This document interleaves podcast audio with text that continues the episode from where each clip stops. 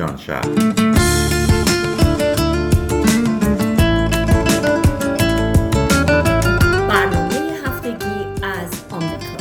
هفته از واشنگتن دی سی، مریلند و ویرجینیا. برنامه 476،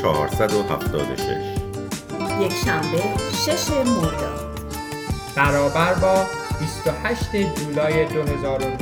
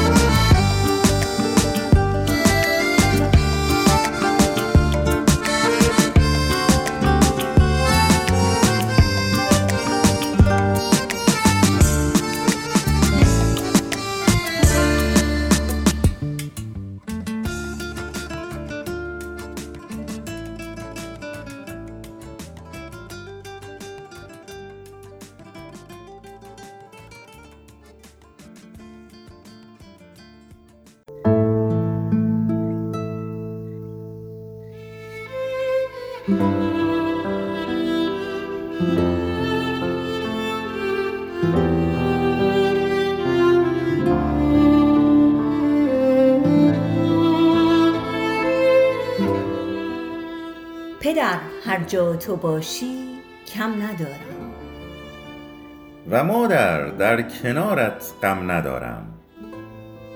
پدر هر جا تو باشی بی خیالم و مادر در کنارت بی ملالم.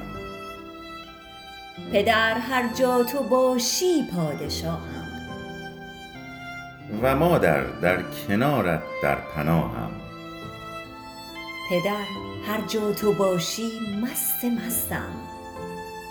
و مادر در کنارت بچه هستم. پدر هر جا تو باشی پرغرورم و مادر در کنارت غرق نورم. پدر هر جا تو باشی بی‌نیازم و مادر در کنارت سرفرازم.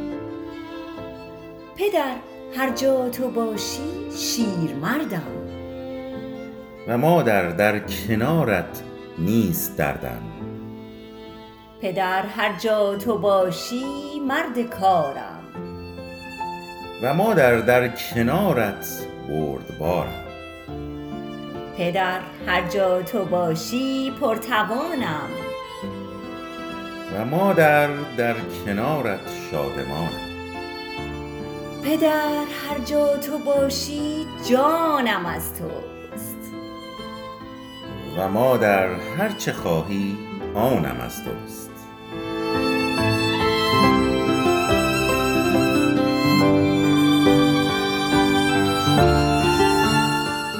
سلام و درود میفرستم خدمت همه شما شنوندگان عزیز و پدر مادرهای سرزمینم. امروز در آمریکا 28 جولای روز گرامیداشت پدر و مادر هست. National Parents Day. این روز در آمریکا به عنوان چهارمین یک شنبه ماه جولای شناخته میشه و در سال 1994 پرزیدنت کلینتون این رو به عنوان قانون امضا کرد که همیشه این روز برای گرامیداشت نقش پدر و مادر با هم جشن گرفته بشه. چقدر جالبه واقعا، به خاطر این که واقعا این سپاسگزاری یا گرامیداشت یه چیزی هستش که در همه فرهنگ ها و همه جای دنیا باید به نظر من وجود داشته باشه و خیلی جالبه که روز پدر و مادر یا گرامیداشت پدر و مادر اگر که نگاه بکنیم در تمام فرهنگ ها وجود داره، چون من فکر میکنم که عزیزتر، مهمتر و در واقع اثرگذارتر از پدر مادر در زندگی فرزندان کسی نیست. یک نکته بسیار جالب در مورد کشور آمریکا بگم این است که در کشور آمریکا نه تنها ما روز گرامیداشت مادر رو داریم، مادرز دی، و همچنین روز گرامیداشت پدر، فادرز دی داریم. روز گرامیداشت پدر و مادر یا پرنس جدا هست و دلیلش همینه که میخوان چون نقش پدر مادر در آینده فرزندانشون بسیار مهمه، سعی میکنن از طرق مختلف این نقش رو جلوه‌گر بشن و از پدر مادرها و از تلاش هایی که میکنن برای آماده سازی نسل آینده تشکر کنن. خب همینجوری که احتمالاً بچه‌ها شما خبر دارین، ما روزهای نشنال زیادی رو داریم.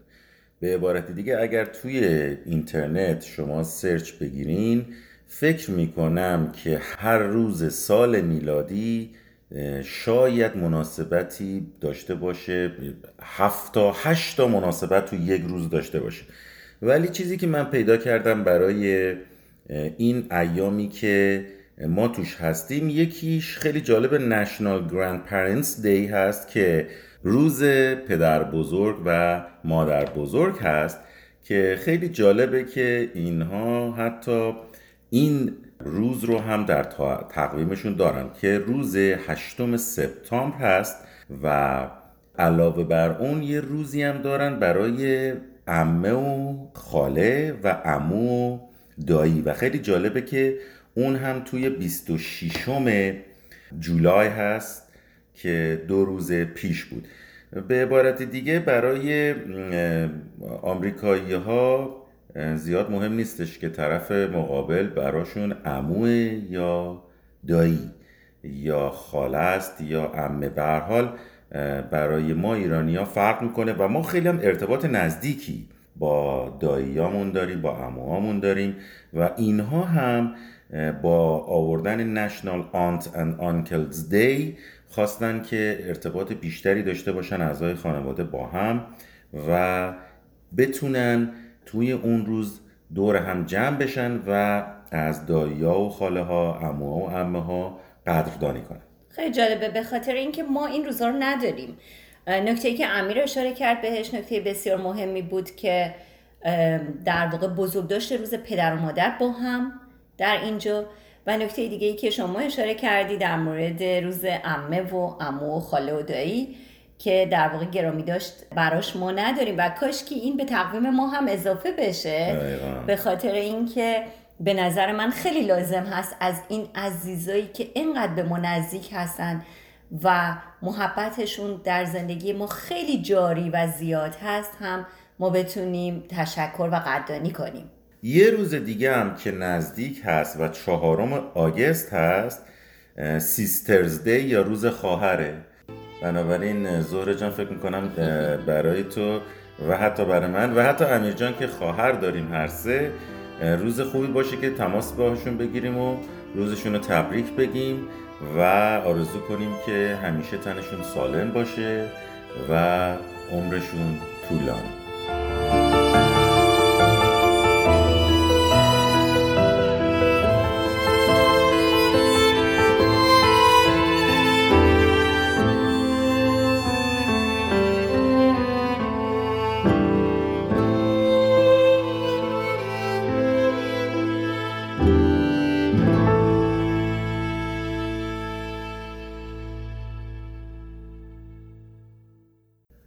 خب بچه ها همینجور که خبر دارین، جام جهانی فوتبال زنان در سال 2019 در فرانسه برگزار شد و مقام اول رو آمریکا آورد. البته من نمیخوام که در رابطه با کیفیت بازی ها صحبت بکنم یا در رابطه با اینکه چه بازیکنانی چه کارهایی در این جام جهانی انجام دادن، ولی چیزی که خیلی بازارش داغ شد، خبری که در رابطه با جام جهانی فوتبال زنان همه جا پیچید، این خبر بود که کاپیتان تیم ملی آمریکا به نام مگان راپینو سرود ملی آمریکا را نخوند و به نشانه اعتراض به نابرابری زنان و مردان این کار را انجام داد و بسیار خبرش پیچید در سرتاسر جهان. دقیقا همینجوری که هومن جون گفت، اتفاقی که افتاد این بود که مگان راپینو که کاپیتان تیم ملی آمریکا هست، از قبل از شروع مسابقات به تفاوت حقوقی بازیکنان فوتبال مرد و زن در آمریکا اعتراض داشت و در اولین بازی تیم آمریکا که بازی افتتاحیه با تیم تایلند بود، اعتراضش رو با نخوندن سرود ملی آمریکا نشون داد و بعد در مصاحبه های بعد از اون اعلام کرد که الان وقت شده که فاصله حقوقی بین زنان و مردان کمتر بشه. نکته جالب این بود که در روزی که تیم ملی فوتبال زنان آمریکا در فینال جام جهانی بازی رو برد و قهرمان شد، در همون روز یک شنبه تیم فوتبال مردان آمریکا در بازی فینال کنکاکاف به مکزیک توی آمریکا باخت بازی رو، و این باعث شد که دوباره جرقه های خبری ایجاد بشه که مگان راپینو و خیلی دیگه از بازیکنان تیم ملی زنان آمریکا از برابری خواهی حقوقی خودشون حرف زدن و گفتن ما این که اینقدر کمتر بهمون توجه میشه نتیجه‌های بهتری میگیریم. و آخرین نکتهش این بود که شهردار نیویورک و فرماندار ایالت نیویورک برای تیم فوتبال زنان آمریکا یک پریدی رو آماده کردن که وقتی از مسابقات جام جهانی در فرانسه برگشتن، که در سخنرانی که اونجا داشت مگان راپینو دوباره در مورد برابری خواهی حقوقی بین زنان و مردان و همچنین برابری خواهی گروه‌های اقلیت‌های جنسیتی و اقلیت‌های قومی دوباره صحبت کرد. یه خبر دیگه هم من دارم براتون، اونم این که مسابقه فینال زنان ویمبلدون در لندن برگزار شد. خبر خیلی جالب این هستش که برای بعد از سال‌های بسیار طولانی بالاخره ویمبلدون به برابری نرخ جایزه زن و مرد تن داد. در واقع امسال اولین سال هستش که اونا جایزه رو برابر در نظر گرفتن. اولین بار که زنها اجازه شرکت در ویمبلدون رو پیدا کردن 7 سال بعد از شروع مسابقات، یعنی در سال 84 بود. از همون سال اول نابرابری دستمزد شروع شد. وقتی هم که در سال 1968 ویمبلدون اجازه داد که ورزشکارا برای جایزه نقدی کلان رقابت کنن، این سنت نابرابری ادامه پیدا کرد. اما و در اون سال جایزه نقدی مرد 2000 پوند بود، جایزه زنها 750 پوند، یعنی یه چیزی کمتر از 1/3 در واقع. نمیدونم در این مورد هم اطلاعات بیشتری داری امیر؟ در ادامه صحبتی که زهره جون کرد این بود که برای سالهای طولانی جنبش زنان از طرق مختلف داشت فعالیت میکرد که این حقوق خودشون رو چه در زمینه ورزش چه در زمینه‌های دیگه بتونه برابر بکنه. در همین الان ما در آمریکا به ازای هر $1 که یک مرد درآمد داره، در بهترین حالت یک زن 85 سنت میگیره و این در رده های بالای حقوقی است. در رده های پایین که اون اختلاف حتی بیشتر هست. و جالب بود که این در واقع اختلاف حقوقی در ویمبلدون ادامه داشت تا اوایل سالهای 2000 که خواهران ویلیامز، سرنا ویلیامز و ونس ویلیامز، که سرنا در واقع پر افتخارترین تنیس باز زن دنیا هست، اینا در مسابقات شروع کردن به افتخار آفرینی و قهرمان شدن و این دو فرد شروع کردن صحبت کردن در مورد کم کردن این فاصله حقوقی که بالاخره بعد از سال‌ها که نزدیک تقریبا به 1 دهه در واقع صحبت‌های طولانی و اعتراضات طولانی بود، امسال سال 2019 برای اولین سال بود که تمامی این زحمات به نتیجه رسید و برای اولین بار در تاریخ یک گرند اسلم که در واقع مسابقات بزرگ تنیس دنیا است، حقوق و یا در واقع جایزه قهرمان بین مردها و زنان یکسان بود. عجب خبر خوشایندی. امیدوارم که هر روز تو این دنیای نابرابر خبرای بهتر و برابرتری بشنویم. You're a good soldier, choosing your battles. Pick yourself up and dust yourself off and back in the saddle. You're on the front line, everyone's watching. You know it's serious, we're getting closer, this isn't over. The pressure's on, you feel it, but you got it all, believe it. Samina, mina, eh, eh, waka, waka, eh, eh. Samina, mina, sakalewa, anawa, ah, ah. Samina, mina, eh, eh, waka, waka, eh, eh. Samina, mina, sakalewa. چشم حتما. هر چی شما هم بفرمایید قربان. قربون شما برم من. در خدمتیم. انشاءالله. خدا نگهدار شما باشه. گوشی رو میگذاریم و طرف رو به فحش و ناسزا میبندیم. این اسمش خودسانسوریه، دروغ گفتنه، نقش بازی کردنه.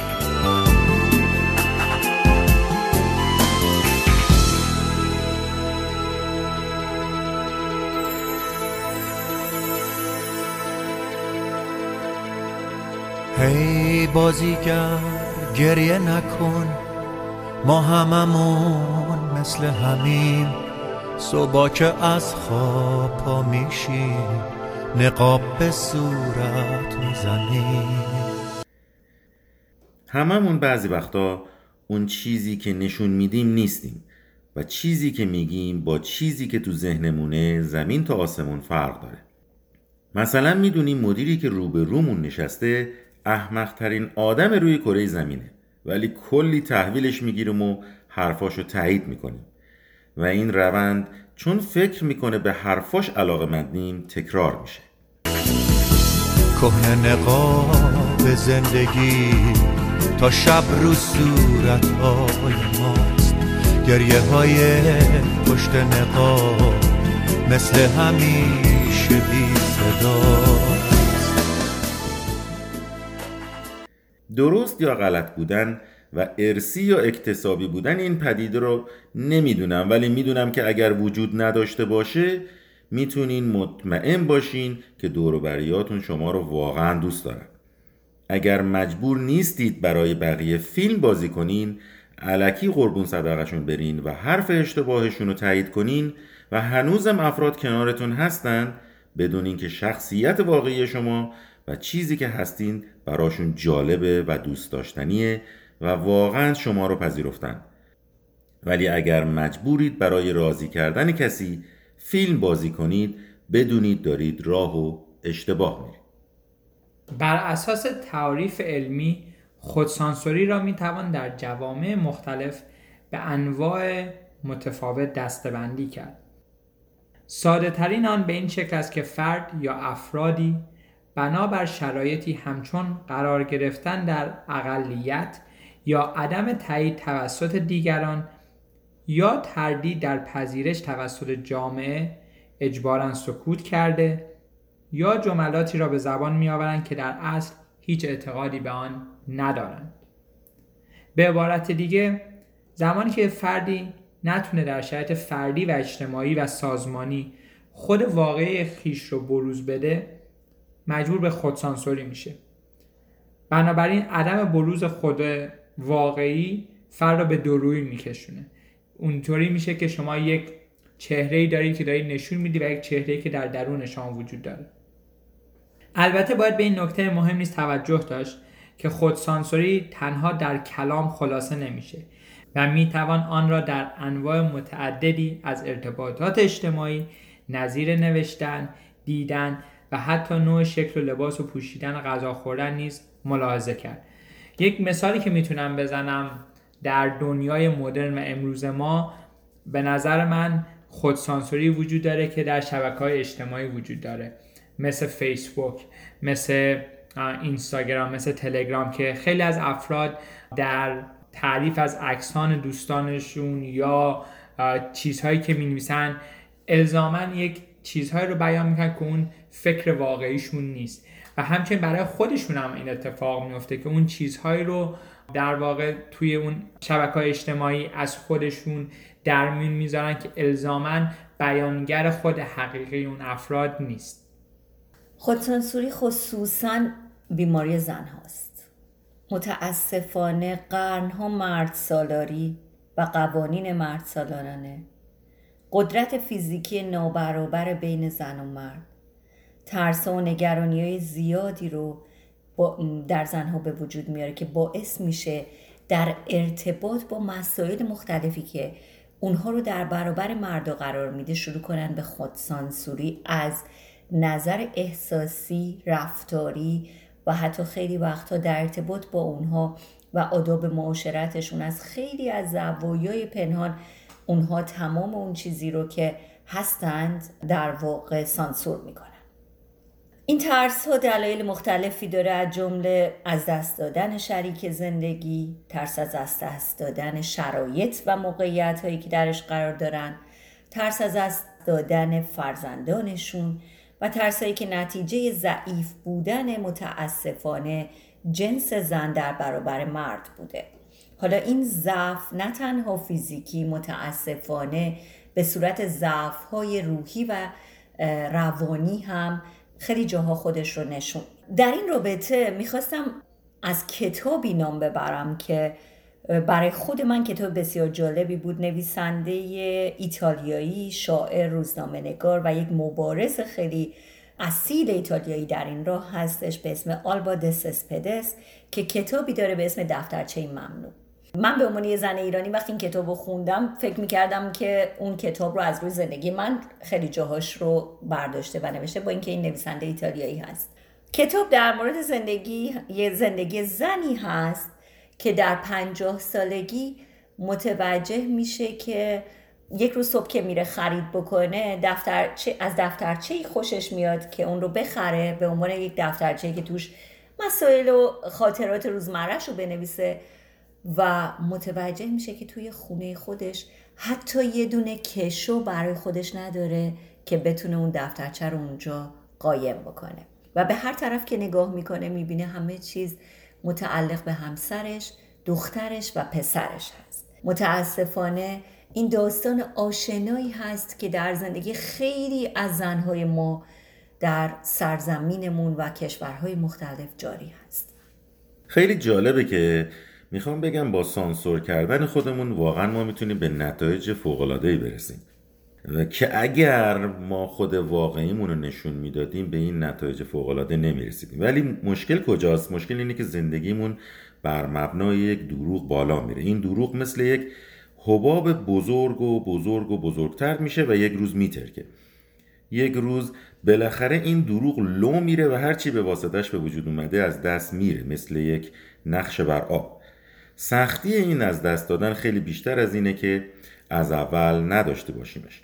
مثلا فکر کنید که شما از یه نفر خوشتون میاد. کاری که معمولا ما میکنیم اینه که واسه نزدیک شدن بهش تاییدش میکنیم و کارهاش به مذاقمون خوش میاد. بعد که نزدیک شدیم چطور؟ تا ابد باید پشت این تقلب باشیم و کارهاشو حتی اگر دوست نداشته باشیم تایید کنیم و هر حرفی زد موافقت کنیم؟ معلومه که نه. این دروغه بالاخره یک جا یقمونو میگیره و خسته میشیم از تقلب. نقابو باید برداریم و طرف با واقعیت ما مواجه بشه. نتیجهش چی میشه؟ کسی که واقعا دوستش داشته باشید و اونم شما رو دوست داشته باشه میتونه بدون نقابم جذبش کنید. اگر جذب نمیشه ایراد از شخصیت شماست.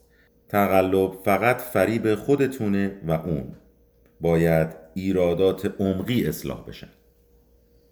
برای خودسانسوری دلایل متعددی وجود دارد که از مهمترین آن تحمیل عقاید گروهی بر عقاید فردی است. یعنی چی؟ به این معنیه که در هر جامعه‌ای اعم از حقیقی یا مجازی بسته به تعریف آن جامعه چیزی به عنوان عرف مرسوم شناخته می شود و بعضا به صورت قانون در میاد. حالا اگر در چنین شرایطی فردی به اجرای این قانون علاقه نداشته باشه یا پیرو اون تفکر نباشه و بخواد یک نوع طرز فکر دیگه رو دنبال کنه دچار مشکل میشه. بنابراین خیلی از افراد وضعیت اون جامعه اجباراً اونو بهشون تحمیل میکنه که دچار خودسانسوری بشن و اون چیزی که توی ذهنشونن رو نشون ندن. چرا؟ چون میترسن که از اون جامعه طرد بشن و تنها بمونن. این در حالیه که بر اساس ذات انسانی انسان باید آزاد باشه، بدون هیچ محدودیتی نظر، عقیده و تفکراتش رو ابراز کنه. در واقع یکی از جذابیت‌های تعامل با انسان‌ها در جامعه وجود همین تفاوت‌ها و تعارض‌ها است که همچنین باعث پیشرفت اون جامعه هم میشه. من میخوام مثال‌هایی بزنم برای اینکه در چه حالت‌هایی ما دچار این وضعیت میشیم. یکی از اونها نگاه ما به پدیده ها هست. نگاه ما و در واقع رفتار ما به هر پدیده هست که ماهیت مثبت یا منفی اون پدیده رو تعیین میکنه. یعنی در واقع توی قسمت‌های مختلف توی مثلا سوشال مدیا یا مکان‌های عمومی توجه به مسائل جامعه از نظر ما به چه شکلی باعث میشه که بازخورد ما رو به اون مسئله نشون بده و چقدر میتونه در سانسور کردن یا عدم سانسور ما تاثیر بگذاره. اینجا اون نکته‌ای هست که ما میتونیم خودمون رو توش بشناسیم. نکته دیگه اعتماد به نفس هستش. در واقع کسی که خودش رو سانسور میکنه نسبت به اون چیزی که هست احساس اطمینان و اعتماد کامل نداره و بنابراین اون زوایایی رو که نمیخواد طرف مقابل ببینه میپوشونه و از خودش اعتماد به نفس مشخصی رو نشون نمیده. نکته سوم مسئله نفاق و ریا هست که متاسفانه این بدترین حالت خودسانسوری هست. یعنی اگر ما داریم کسی رو فریب میدیم، اگر داریم دروغ میگیم همونطور که هومن گفت و یا نقشه ای رو داریم میکشیم، در واقع داریم کار بسیار بسیار اشتباهی میکنیم که حتما نتیجهش برای خودمون از همه بدتر خواهد بود. بنابراین من فکر میکنم که اگر بخوام این جمله رو صریح‌تر و صحیح‌تر بگم در مورد خودم و تجربه خودم، از زمانی که خودم رو بهتر شناختم و با خودم رو راست‌تر برخورد کردم، خودم رو بهتر پذیرفتم و زیبایی‌ها و زشتی‌های خودم رو تونستم بهتر ببینم و کنار هم قرار بدم، سعی کردم جلوه بهتری از خودم رو نشون بدم و کمتر خودم رو سانسور کنم. من فقط خواستم یک نکته کوچیکی بگم در ادامه همین نکاتی که زهره جون گفت. بازخورد خیلی از این رفتارها رو ما امروزه در زندگی مجازی افراد میبینیم. حالا من نمیخوام خیلی وارد بحث سوشال میدیا بشم، مثل فیسبوک، مثل تلگرام، مثل اینستاگرام یا هر کدوم از اینای دیگه، که ما چگونه با بعضی از رفتارهامون خواسته یا ناخواسته باعث خودسانسوری میشیم. یک نمود دیگهش که به نظر من توی قرن 21 خیلی جلوه و طرفدارهای بیشتری پیدا کرده آنلاین دیتینگ هست، چون اونجا تأثیر خودسانسوری خیلی در واقع ضرر عمیق‌تری میتونه بر روی شخصیت شما بذاره. خب درست است، بر اساس عرف جامعه، بر اساس هنجارهای جامعه، یک سری از جلوه های ظاهری افراد برای هم جذاب خواهد بود و بعضی از چیزها به قول جوانها کول هست و اینها باید باشه، ولی این نباید باعث بشه که شما اون پروفایلی که دارید بر خودتون درست میکنین، اون شخصیتی که بر خودتون دارین در اون آنلاین دیتینگ سیستم ایجاد میکنین، یک فرد دیگه‌ای باشه و اون چیزهایی که شما واقعا بهش علاقه دارین یا اون چیز واقعی که هستین رو سانسور کنین، چون باعث میشه هم از شما اعتماد به نفس رو بگیره و هم باعث میشه اگر با کسی از اون طریق آشنا بشید، اون فرد یک تصور اشتباهی رو از شما داشته باشه که بعدها نتیجه ها و ضررهای بسیار بزرگی رو میتونه برای شما به همراه بیاره. به عنوان نتیجه بنابراین من فکر میکنم که باید راجع به رفتارمون بیشتر فکر کنیم و سعی کنیم تا جایی که ممکنه واقعی باشیم.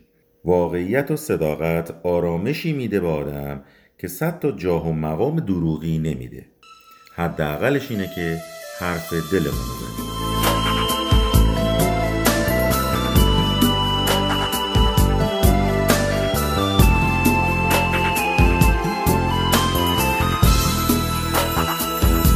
کاش که میشد تو زندگی ما خودمون باشیم و بس، تنها برای یک نگاه، حتی برای یک نفس.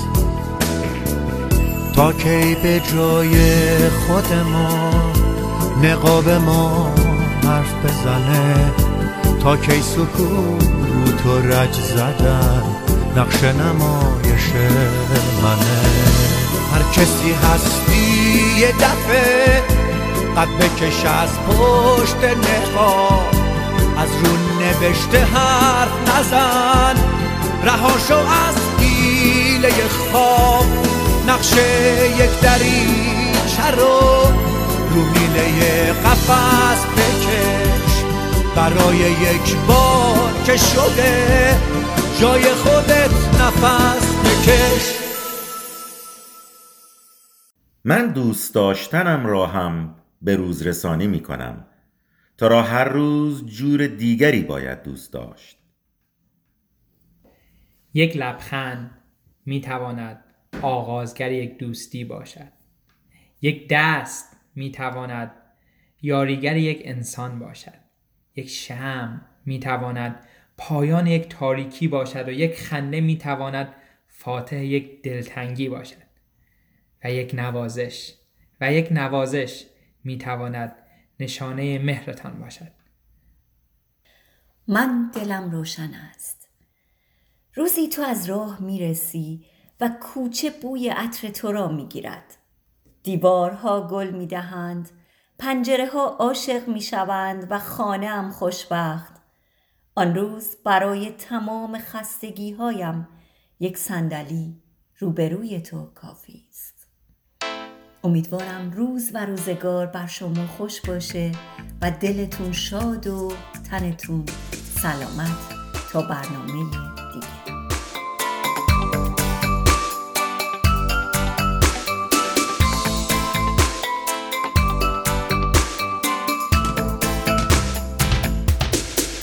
تا که قد کشیده پا گرفتی روی سینم، واسه پا گرفتن تو عمریه که من زمینم. راز قد کشیدنت رو عمریه دارم میبینم. داری میرسی به خورشید ولی من بازم همینم. میزنن چوب زیر ساقت واسه لحظه های رستن، ریختن آب زیر پاهات، هی منو شستن توی سرما و تو گرما. واسه تو نجاتم عمری تو هجوم باد وحشی، سپر بلاتم عمری.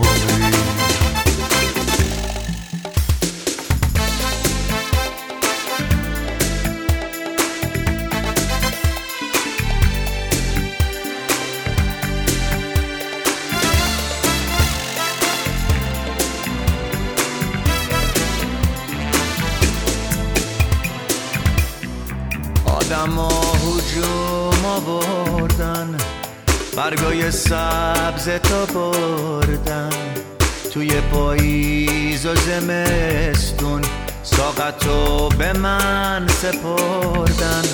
سنگینی تو سینه من، سایتم نصیب مردم، میوه هاتم آخر سر که میشن قسمت هر خم. نه دیگه پا میشم این بار، خالی از هر شک و تردید. میرم اون بالاها مغرور تا بشینم جای خورشید. تن به سایه ها نمیدم، بس هرچی سختی دیدم. انقدر زجر کشیدم تا به آرزوم رسیدم. بذار آدما بدونن میشه بیهوده نپوسید، میشه خورشید شد و تابید، میشه آسمون و بوسید. بذار